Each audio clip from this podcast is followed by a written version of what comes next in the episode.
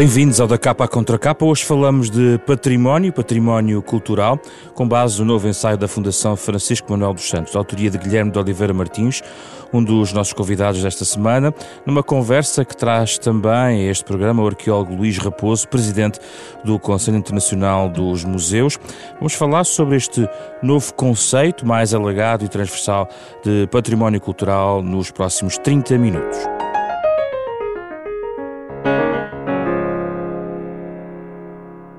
Muito obrigado pela vossa disponibilidade. É um gosto recebê-los aqui no nosso programa. Guilherme de Oliveira Martins, o livro chama-se Património Cultural, mas tem umas letras mais pequenas, até na capa, que nos, que nos chamam para a realidade viva. E ao longo do seu livro é, é muito veemente a sua defesa de que o património não é algo que se restringe a museus e monumentos, é algo de facto vive. Essa veemência decorre da falta de atenção que que se tem dado a essa natureza menos, digamos, fixista ou menos fixa, menos uh, dedicada só àquilo ao edificado, há menos atenção e por isso é, essa veemência sua uh, tem uma razão de ser? Sim, certamente que é uh, devido ao facto de, invariavelmente, na linguagem comum, nós encontramos sempre uma noção fixista de património, como se uh, a noção de património fosse uma noção puramente material, passadista. primeiro, a própria etimologia, porque a palavra património vem do latim e tem dois elementos. Um é munus, munus, munus é o serviço, é, o, é um trabalho, é uma responsabilidade, e depois dos pais, pátrias, não é? Portanto, um, e nesse sentido, a noção de património é uma noção dinâmica. Depois, tem a ver com a minha própria experiência. Nos anos 80, na Unesco uh, e uh, até aos nossos dias, designadamente no Conselho da Europa, quando coordenei a uh, redação da Convenção de Faro e que é a Convenção do Conselho da Europa sobre o valor do património cultural na sociedade eh, contemporânea. Que, aliás, anexou aqui ao livro, está aqui claro, publicado está, no livro. Está publicado e isso permite o, uma visitação relativamente a estes textos uh, importantes, uma vez que este livro e esta coleção tem uma função eh, pedagógica uh, e designadamente a necessidade de, com as pistas que aqui são lançadas, nós uh, podermos aprofundar a noção de património. Bom, eu devo dizer, antes de mais, o seguinte para os nossos ouvintes. Património é património material, estamos a falar eh, das construções, estamos a falar uh, dos documentos, estamos a falar de aspectos uh, de facto palpáveis. Uh, os ingleses dizem tangible heritage. depois temos o património imaterial, que são as tradições, que, que são, no fundo, tudo aquilo que diz respeito à vivência da realidade, da realidade cultural. Uh, e aí encontramos. Uh, vamos aos exemplos receita... portugueses. Eh, o que vai, vamos até ao canto alentejano, não é? Ah, sim, não, ao canto alentejano e até à morna. À morna. A morna, também que sendo. Que também, é todo o nosso que também tem a ver, tem a ver de facto, connosco, e desigradamente com a, nossa, com a nossa língua. Portanto, património material, património imaterial.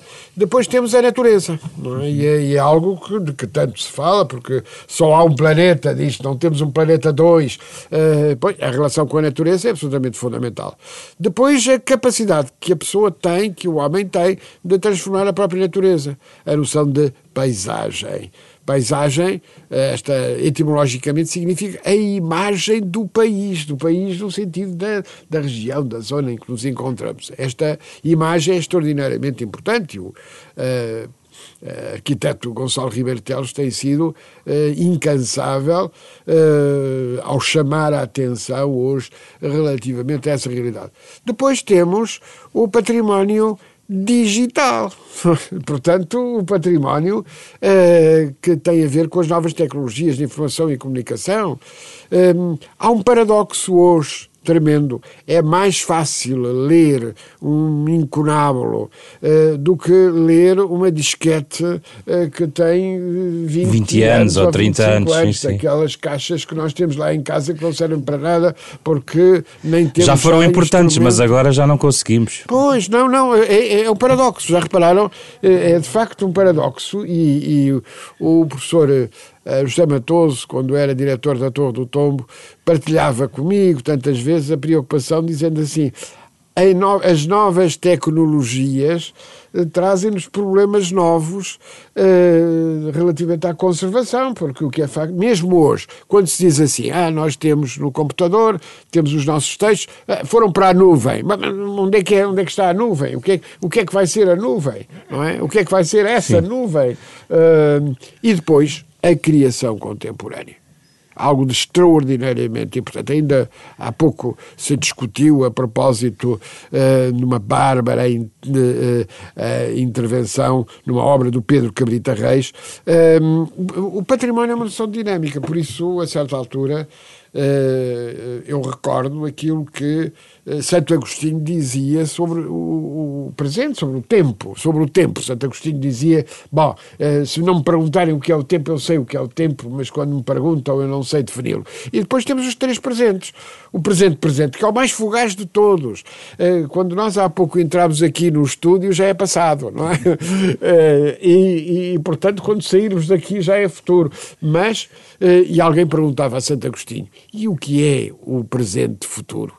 E ele usava uma forma extraordinária, que é espera espera. Hum. Uh, Luís Raposo, e isso uh, dá ainda uma maior urgência à, à, evolução de certos conceitos, e aqui também se aborda, mas gostava de ouvir sobre o, o, conceito cada vez mais evolutivo de museu, quer dizer, o que é que é hoje um museu uh, que não se restringe às, nem às pedras mortas, mas tem que se manter às pedras vivas, para usar uma expressão também do livro de Guilherme de Oliveira Martins. Sim, sim, é esta ideia do património como não sendo do passado, mas sendo do presente e do futuro, é absolutamente essencial. E nos museus também. Uh, há, há, nós tendemos muito a viver intensamente cada presente e muitas vezes não temos o recurso suficiente uh, que o património nos dá para perceber como o nosso presente, como há uma alma de tempo, não é? Que ultrapassa o instante. Uh, e costuma-se até muitas vezes dizer em correntes modernas da museologia que um museu que não serve para a vida não serve para nada. O que é verdade. Mas atenção, é que, como dizia o pai do positivismo, Augusto Comte, a humanidade é constituída essencialmente por mortos, os que já morreram e os que ainda não nasceram. O momento que vivemos é um momento curto no conjunto de toda a história humana. E os museus, como património, de resto, como acabou de dizer o, e muito bem o Dr. Guilherme Martins, são contratos de longa uh, duração. São os contratos entre os nossos pais e mães, os nossos antepassados, os nossos velhos, como dizia Leite Vasconcelos, que tanto amamos, e os nossos filhos e os nossos netos, os que hão de vir a seguir. Durante este período em que nos é dado a maravilha de os poder servir a ambos, não é? E, e, portanto, esta ideia. De resto, eh, a própria palavra tradição, que está muito ligada ao património, do latim, quer dizer o que se traz o que se traz, tradera, o que se traz até ao presente. O que não se trouxe já não é tradição, o que ficou pelo caminho. E aquilo que estamos a construir agora há de ser tradição para o futuro. Portanto, a ligação entre o que passou e o que há de vir é essencial no conceito de património cultural e, e isto é muito bem expresso a partir do subtítulo e sistematicamente, quase que diria, em cada capítulo Sim. do livro do nosso Dr. Guilherme Martins. Sendo que aqui o Dr. Guilherme Martins levanta aquela a questão do noção alargada de património, e os problemas que daí advêm, porque não estão reguladas, porque não têm as disposições legais totalmente garantidas, estamos a falar do digital, por exemplo, mas eu podia, por exemplo, à natureza, também a ideia de, de bens comuns da natureza também é um debate uh, em curso. A questão que coloco é, há, tam, há também uh, aqui grandes desafios para a conservação do património, não apenas do, do edificado, e já estamos Sem a falar como é que vamos preservar património imaterial, por exemplo, como o canto alentejano. O, o desafio do imaterial, da natureza e do digital, que já foi aqui referido, são enormes desafios do presente que se colocam ao património e aos museus em especial, não é? Uh, é fundamental o recurso ao digital.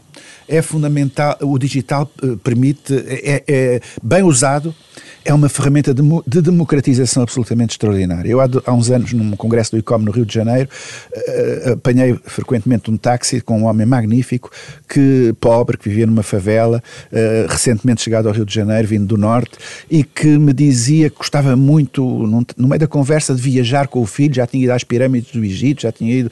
E eu fiquei espantado. Como é que é possível? Como é que ele pode viajar assim tanto na sua condição humilde?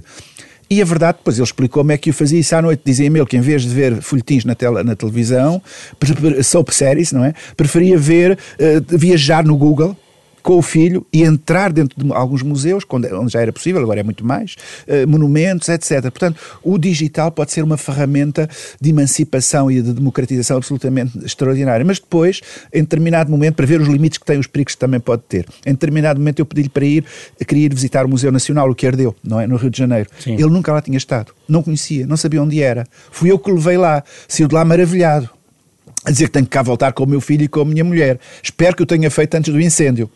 Porque finalmente o digital é muito importante, mas é o digital. Nós somos criaturas analógicas, físicas, materiais e vivemos no mundo material. E quando se perder esta relação com a chuva que molha e com a pedra que cai ou a maçã do Newton que cai em cima da cabeça, perde-se tudo. Nós não somos criaturas digitais. Portanto, temos de ter muita atenção a isso. E para os museus, para o património, é, é muito Esta questão da nuvem deixa-nos muito inquietos. Quanto tempo vai durar a nuvem? Hum. Não estaremos a construir a civilização do buraco negro, claro. onde grande parte do que fazemos hoje se perde, vai deixar de ter rastro.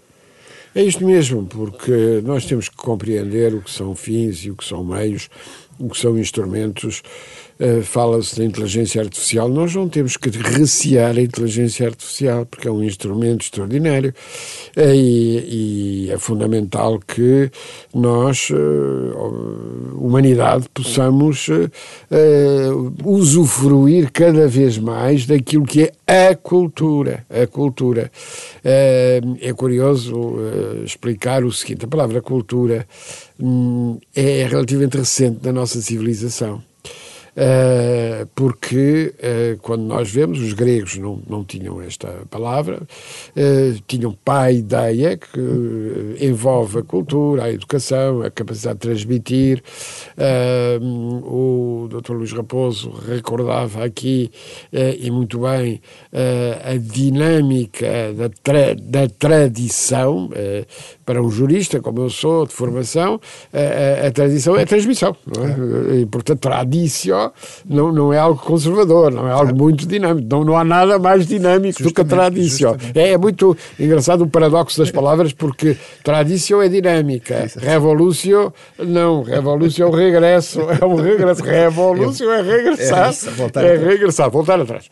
Mas, eh, portanto, eh, nós temos que, que de facto, um, compreender eh, que esses instrumentos são instrumentos extremamente importantes mas dou-lhes dou um exemplo, o exemplo da nossa cultura. Se porventura o Almeida Garrett não tivesse a partir da tradição daquela criada velha que lhe recordou os romanceiros tradicionais, nós não saberíamos sequer uh, a Nau Catrineta, não é? e, portanto, nós teríamos perdido a Nau Catrineta. Diga-se, aliás, das grandes obras da humanidade, designadamente a Ilíada e a Odisseia, que começaram Sim. nos Aedos e os Aedos transmitiam oralmente. De boca em boca. Pastores, Portanto, boca a boca. Boca a boca. Este ponto é muito importante. Veja-se que o património nasce de boca a boca. Claro. O património nasce oralmente. E se eu dou o exemplo do Homero, eh, dou o exemplo do Garrete eh, e dou o exemplo de toda essa. O Aleixo, o António Aleixo não vamos mais longe. Se não houvesse o professor Joaquim Magalhães, não havia António Aleixo. Exatamente. exatamente. É, outras coisas. Uh, se não houvesse a Ana de Castro Osório, não havia o Camilo Peçanha. Uh, se não houvesse o Silva Pinto, não havia o Cesário Verde. Uh, isto, isto, é particularmente importante para percebermos a complexidade das coisas, não é? E designadamente que a cultura, eu dizia há pouco, a palavra cultura é a palavra recente. Os gregos diziam paideia, os latinos, Cícero, falava em humanitas. Exatamente. E dir-me, ah, mas cultos não, não, não, é, não é uma palavra latina, é, é para a agricultura, cultura do campo. Exatamente. E, e, depois, a partir do Renascimento, é que nós ganhamos a cultura do espírito. E, portanto, a expressão cultura que hoje usamos é a cultura do espírito. Os alemães, por exemplo, usam uma palavra que é Bildung, que serve para educação e para cultura e que é construção. Não é? Eu gostava de ouvir sobre algo que está no seu livro, porque tem muita atualidade e penso que os ouvintes vão perceber esta minha insistência neste ponto. Tem a ver com a apropriação cultural e tem a ver com a questão até do debate sobre restituição de bens. Uh, queria sublinhar que recentemente, há coisa mais de um ano, uh, em França levantou-se muito este debate a propósito de um documento de. Aliás, por iniciativa do Presidente Macron, relacionado com a restituição Exatamente. de bens. Esse é um debate que temos por cá. No seu livro diz eh, que uh, importa refletir sobre os bens culturalmente e legitimamente apropriados e as suas consequências de situações pretéritas de domínio de uns povos sobre os outros. A reflexão crítica é fundamental, mas não se confunde com o julgamento anacrónico da história. Conseguimos fazer este debate sem entrar em debates acessórios, ou seja, este debate pode ser contaminado uh, por outros fatores, por outros debates que não são tão essenciais? Pode ser contaminado. E acha que é e o que é acontece? Por isso o risco existe sempre. Nós vivemos numa sociedade imperfeita, as pessoas são imperfeitas e, portanto, a democracia é feita a partir da imperfeição. O fundamental é a perfectibilidade, é a possibilidade de sermos melhores e de compreendermos melhores, eh, melhor as situações. Ora bem, há apropriação ilegítima. Há, assim, eu refiro designadamente uma questão, que uma coisa é a apropriação ilegítima, porque não tem criação, é imitação, é, é, é no fundo uh, roubar, roubar alguma coisa. Agora, recriar, não. A, a, cultura é feita de permanente recriação, de permanente recriação. Mas para isso precisamos de saber as origens e precisamos. Ehm, e há um dado que eu aqui refiro, eu, eu não precisaria de acrescentar nada, porque esse tema está, de facto, aqui numa frase. Um, ehm, nós temos que distinguir as situações em que há apropriação ilegítima, as situações em que há uh, furtos, roubos, porque uh, houve situações em que, de facto, uh, houve destruições. Mas agora refira-se outra questão. Não é, não, não é falar apenas uh, no tema uh, do dia a dia. Uh, refiramos a destruição de Palmira, refiramos, e na destruição de Palmira, eu saliento que um dos aspectos mais graves é a morte, é o assassinato relativamente ao Uh, aquele que tinha sido um grande estudioso, e é, e é um grande estudioso, porque a sua obra está deixou, viva, que deixou, que deixou tudo, Mas nesse caso, há uma conven... mas nesse caso, há uma convenção que, que, há uma convenção para a proteção dos bens ah. culturais em caso de conflito armado. Ah. Mas não há nenhuma convenção que nos estabeleça se uh, aquilo que está no Museu Britânico deve ser eh, restituído à Grécia ou aquilo que está no museu eventualmente em Portugal tem que ser restituído a Moçambique ou a Angola vamos uh, distinguir Estamos as situações. Vamos, vamos distinguir as situações.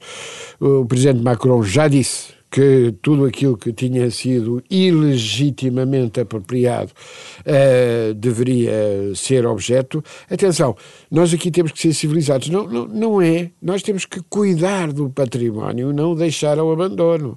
Não é pura e simplesmente e sem mais devolvê-lo. Não. Há normas, designadamente convenções internacionais.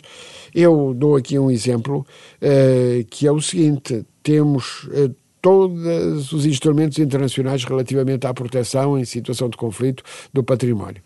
E eu fui testemunha da missão dirigida por Jean d'Ormesson eh, em nome da Unesco, eh, quando Dubrovnik, Dubrovnik, cidade classificada, estava a ser bombardeada. A missão foi numa embarcação até às proximidades, teve que regressar rapidamente porque não se interromperam, não se interromperam os combates, não se interrompeu o bombardeamento. Eh, e, portanto. Mas a restituição uh, está vai... regulada ou precisa de ser regulada? A restituição é um caso, caso a caso, que cada Estado-membro, cada país vai decidir o que é que faz de facto sentido restituir? No caso de França, por exemplo, existe, esse debate está sim, avançado. Não, não, não. não, é só, posso, posso talvez intervir a dizer, sim, a casa a casa acaba por ser. Uh, vamos, uh, vamos por partes, como disse o Dr. Guilherme de Oliveira Martins, há situações diversas entre aquilo que foi legal e legitimamente eh, obtido pelas diferentes potências coloniais nesse contexto, porque não é só o, o contexto colonial, é o da guerra. É, é, todos os conflitos, todas as relações de poder entre mais fracos e fortes que ao longo da história humana houve. Uh, Cleópatra ofereceu uh, o obelisco que esteve na Praça do Povo durante muito tempo, aliás, creio que ainda está em Roma, não é? Uh, ofereceu num contexto em que provavelmente também era quase que obrigado a oferecer, não é? Portanto, repare, eu estou a dar este exemplo longínquo no tempo do mundo romano Sim. para mostrar que a situação de peças que foram originadas num contexto cultural e depois foram levadas para outro existiu sempre, praticamente, podemos dizer, ao longo da história humana e originado por muitas situações. Bom, aquelas que decorrem, que, as situações desse tipo que tenham existido depois das, de toda a ordem jurídica internacional atual, que é do pós-guerra, da Segunda Guerra Mundial, e que não tenham respeitado esse contexto jurídico, essas são ilegais à luz dos nossos códigos de ética e de, e de lei, de legislação, e devem pura e simplesmente ser devolvidos sem mas nem poréns. Não, não é próprio de uma pessoa de bem, de um Estado de Direito, poder aceitar ter no seu território coleções, objetos que sejam ilegais à luz do direito internacional. Mesmo explique-me só, mesmo em coleção privada existem mais... Mesmo em coleção privada. E aliás, quando se fala nos museus, nos museus públicos, Sim. diria, está-se a falar no, mais, no lado visível do iceberg. Mas o grande lado do iceberg não é o dos museus públicos, pois. é o dos museus privados e coleções privadas. E eu até estou convencido que em Portugal, no caso português, nos museus públicos portugueses, não haverá espero, desejo que não haja, e se houver, tem que cessar, coleções uh, desta natureza, ou seja, ilegalmente obtidas. Penso que não haverá. Hum. Mas depois há todo outro caso de coleções que foram obtidas à luz do direito e da legalidade de cada época, os, os frisos do Parthenon. Claro, uh, era o que fazia E, e depois também situações que têm a ver com os vários de, uh, relações coloniais, dos vários impérios coloniais, em que a questão se pode legitimamente colocar. Eu penso que se deve colocar. Deve-se colocar, mas muito excepcionalmente, e por acordo entre as partes. Deve-se colocar, na minha opinião, para peças que se possam, ou coleções, peças que possam ser consideradas como ícones identitários absolutamente essenciais para um povo. Eu dou-lhe um exemplo. Nós tivemos a, quase as invasões francesas. A Bíblia dos Jerónimos foi pilhada por um, por um general francês. Depois foi adquirida mesmo uh, para regressar a Portugal. Se isso não tivesse acontecido e se ainda estivesse em França, eu penso que era de bem que os portugueses reclamassem absolutamente essa peça uh, do nosso património, uh, onde ela estivesse. Mas depois temos outros casos, também levados durante o período francês, ou pelos ingleses, aliás, o povo dizia que entre uns e outros venham ao diabo e escolha, e que estão num museu britânico ou noutros museus, que, para mim, como arqueólogo, lembro-me de uma no Museu Britânico que é essencial, mas sou só eu. Que é? Que é uma chorca de Sintra, um colar de Sintra, em ouro, da proto-história. E o Leite Vasconcelos, o Leite Vasconcelos, bem a tentou obter e não conseguiu, porque na altura o governo, em monarquia ainda, não lhe arranjou dois, dois mil réis para poder comprá-la antes de ir para, para, para, para o Museu Britânico. Lá está.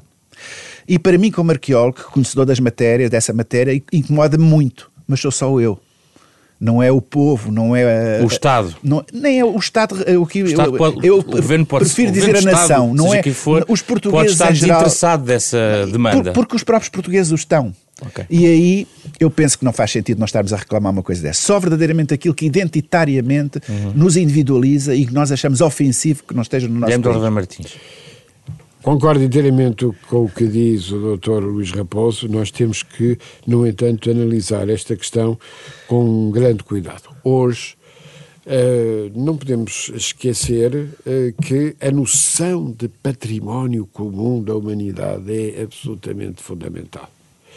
E muitas vezes, eh, no debate imediato, às vezes até no combate político, eu estou à vontade porque a vida política, para mim, é algo que não pode deixar de estar presente, mas nós temos que distinguir as coisas.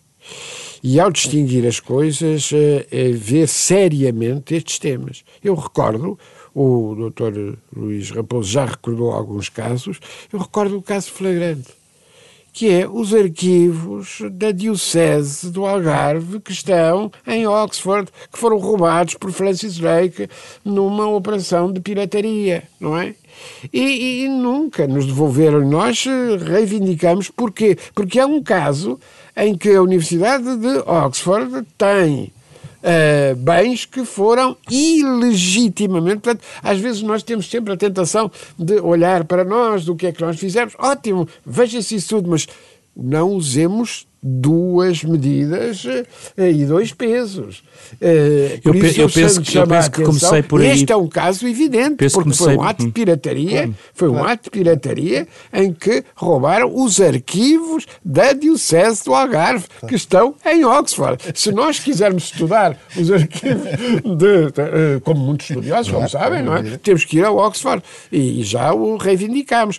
Portanto, eu ponho esta questão Eu penso que comecei por esses cuidados. Eu, a minha pergunta começou exatamente pelos cuidados e pela contaminação de debates Exatamente. que pode dificultar. Este debate não pode ser debate. feito na agenda do dia a dia. Exatamente. É, isso Essa é, é, é questão. E repare, é, é assassino para o debate e mau para todos. É mau para todos. É mau para o, os povos, digamos, das antigas colónias, seja de qual for o império, porque de facto, legitimamente, eles podem sentir carência de coleções que estão nos, nas metrópoles coloniais e que ficam impedidas de poder ser discutidas seriamente, e é mau para nós nós também, Sim. porque, eh, como dizia o doutor, o, o, finalmente o património é de todos, não é? E, e nós temos certamente, se formos inteligentes, e devemos ser, uh, capacidade de diálogo e de pôr-nos de acordo sobre estas matérias. Sim, e percebe porque é que eu dou um exemplo que é um exemplo absolutamente insuspeito, que é, quer dizer, nós somos as vítimas. Claro. Não, mas, há, mas há aqui um... É porque muitas vezes Sim. este debate fica inquinado dizer claro, assim, justamente. nós vitimizarmos-nos por... Bom, não, neste caso nós somos as vítimas. Agora,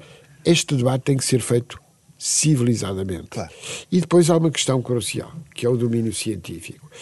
E este património tem que ser protegido. Eh, o debate ocorreu a quando do fogo da Notre Uh, falou-se muito da Notre Dame, falou-se muito da mobilização de recursos para Notre Dame, e eu nessa altura, aliás, ao lado da uh, Europa Nostra, uh, eu tive a oportunidade de dizer é, é indispensável criar recursos, mobilizar recursos para o património, património comum. Daí a ideia de uma lotaria para o património. Ou seja, trata-se de mobilizar recursos específicos, eh, mas depois há campanhas internacionais. Eu recordo, eh, vamos, eh, dentro de muito pouco tempo, ouvir de novo os carrilhões de Mafra.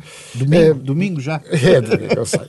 Mas vamos ouvir os carrilhões de Mafra, que foram graças a, a uma eh, campanha eh, que eu tive a oportunidade de, enfim, de participar, em que dois bens dois bens portugueses foram integrados nos bens ameaçados e, concretamente, o Convento de Jesus em Setúbal e os Carrilhões de Mafra. E posso dizer que Portugal foi considerado hum. exemplar porque ouviu uh, esse apelo uh, e neste momento temos a possibilidade, quer num, quer noutro caso, de uh, ter uh, intervindo e ter correspondido justamente àquilo que são. Há muitos bens em perigo. Sim. Há muitos bens eu não, eu não queria deixar de, de, sublinhar algo que não, que não falámos aqui, embora falámos aqui de arquivos, no exemplo, acho que não posso deixar de o dizer, de cooperação entre, por exemplo, países de língua oficial portuguesa, que tem a ver com a necessidade dos meios de conservação. Exemplo, Uh, a documentação da Milcar Cabral esteve depositada até há muito pouco tempo numa fundação em Lisboa, a Fundação Mário Soares. Está a ser estudada. Neste momento uh, temos, felizmente, um conjunto muito vasto de elementos eh, publicados, uh, designadamente pela Fundação Carlos Gulbenkian. Uh, e, falando de Fundação Carlos Gulbenkian, uh, estamos a terminar a reinstalação do Museu de Arte Sacra de Goa, e isso é extraordinariamente importante, graças a uma cooperação entre o governo da República da Índia e o, o, governo português, com um envolvimento forte da sociedade civil, designadamente da Fundação Carlos Gulbenkian. Como sempre, terminamos o nosso programa com sugestões aos nossos ouvintes. Querem saber mais um pouco sobre estes temas? Comece por si, Luís Raposo. Bom, eu, uma vez que estamos a tratar de questões de património, trouxe dois, dois livros. Um eh, recente, do ano passado, e portanto uma leitura, porventura muitos dos ouvintes ainda não terão tido ocasião de ter. Outro antigo, muito antigo, muito tudo é relativo, com duas décadas já, mas que mantém para mim, total atualidade. Ambos em português, ambos fáceis de traduzidos, eh, um de autor português, outro de autor estrangeiro, mas traduzido, e portanto fáceis de, de obter. O, o, mais, o mais recente, começaria por este, é de Sofia Costa Macedo, e é Associações de Defesa do Património em Portugal, numa edição da Caleidoscópio. É um livro extraordinário. Resulta de, inicialmente de uma tese, uma tese académica, mas depois traduzido em livro, e dá-nos uma, uma visão do, da importância que, apesar, apesar de tudo, tem. O apesar de tudo é porque nós não temos índices de a participação cívica na, na vida pública tão elevados como noutros países na área do património, mas apesar de tudo, a importância que o associativismo patrimonial tem em Portugal. O outro livro, que tem já duas décadas, é de Michel Lacroix e é das edições do Instituto Piaget, uh, O Princípio do Noé ou A Ética da Salvaguarda. E é também um livro notável para nos dar conta de como o património é, de facto, uma das respostas para a fragilidade do mundo contemporâneo. Guilherme de Oliveira Martins. Um livro eh, que acaba de sair e que já está esgotado, mas espero que rapidamente seja reposto. Assim nasceu uma língua de Fernando Venâncio. Eh, é uma surpresa, uma surpresa boa para muitos, eh, tomarmos contacto afinal com, com a língua. Eh, dizer ainda que as sugestões do Dr. Luís Raposo são ótimas sugestões. Eu, no associativismo, não posso esquecer o Pro Évora, que fez há pouco 100 eh, anos e que nasceu para salvar as muralhas da cidade de Évora que estavam condenadas, iam ser compradas por empreiteiros eh, e naturalmente que seria uma eh, terrível, uma terrível destruição de património vivo. Mas eu aqui na Renascença, todas as semanas, tenho a oportunidade de dizer aos, aos nossos ouvintes o que podem ler de bom. Obrigado pela vossa presença, Guilherme de Oliveira Martins, Luís Raposo. Debatemos o património cultural, a tal realidade viva, conforme diz o autor deste novo ensaio da Fundação Francisco Manuel dos Santos, fundação que é parceira da Renascença, neste da capa à contracapa, com o genérico original de Mário Lajinha. Pode voltar a ouvir este programa nas plataformas digitais habituais, na versão podcast. programa esta semana com eh, Rui Glória, André Peralta, Ana Marta Domingos e José Pedro Frazão. Regressamos na próxima semana.